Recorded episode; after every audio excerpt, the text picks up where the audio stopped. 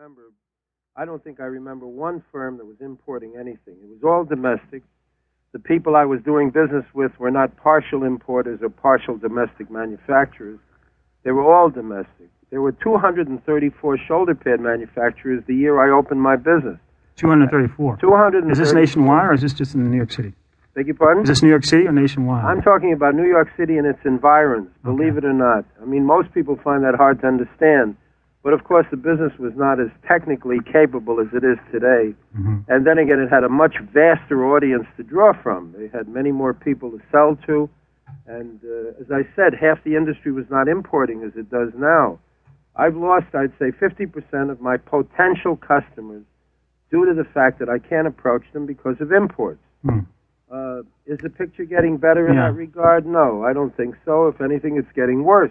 Okay, we're going to talk a little bit more about imports a little later on. Right. Well, you talk about our industry, you can't avoid discussing that part of it. Okay. I mean, it's unfortunate, but it's true. And of course, the unions were much better for us in the days I started than they are now. I mean, in those days, they trained operators for us. They had a school going constantly.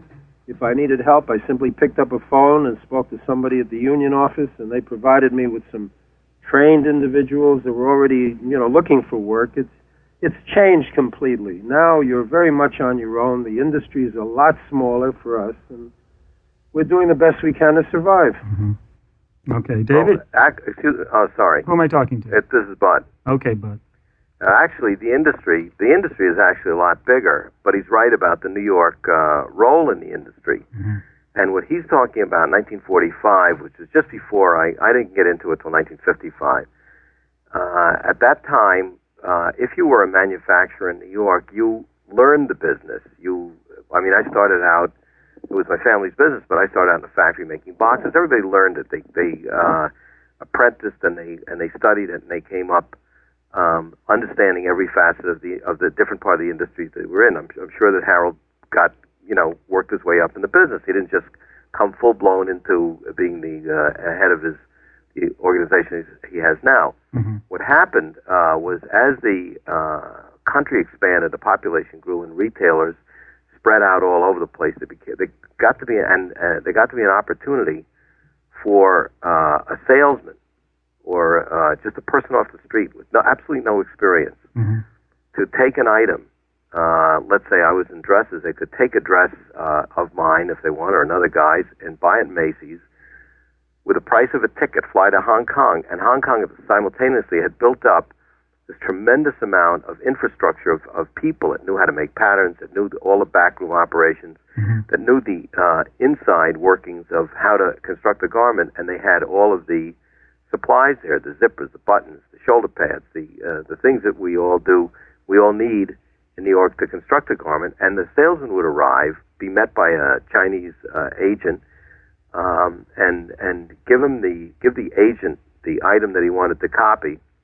Go to his hotel room. 3 days later, the agent would come back to the hotel room with a copy of the thing and say, "Here's your price." Mm. He would give him the order and the price. Come back and tell the buyer that he was delivering the item that she was selling for a lot less money. And he didn't need any talent at all. All he needed was the price of a ticket and the wherewithal to go and buy the merchandise.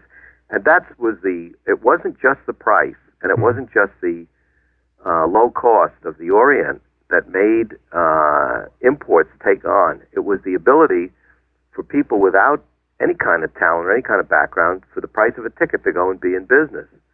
And what's happened recently is we manufacture only in New York, and we used to manufacture in the Orient. We took advantage of what we thought was a big opportunity in the 70s and the early 80s, and by the early 80s, we realized that we could make more money and make a better product by manufacturing right in New York, and that's what we do now. And that's the trend right now. The trend right now is the better manufacturers are all coming back to New York City or, the region that they operate from. They are coming back, because my understanding was that there was a flight out of New York and into other places, such as New Jersey and other places. Well, okay, they're coming back to New York. We happen to come back to New York, but mm-hmm. they're coming back out of the Orient. If New York's not hospitable, then they go to New Jersey, or where a lot of us started was the Slate Belt area in Pennsylvania, which is Scranton, Wilkes-Barre, and Bethlehem, places like that.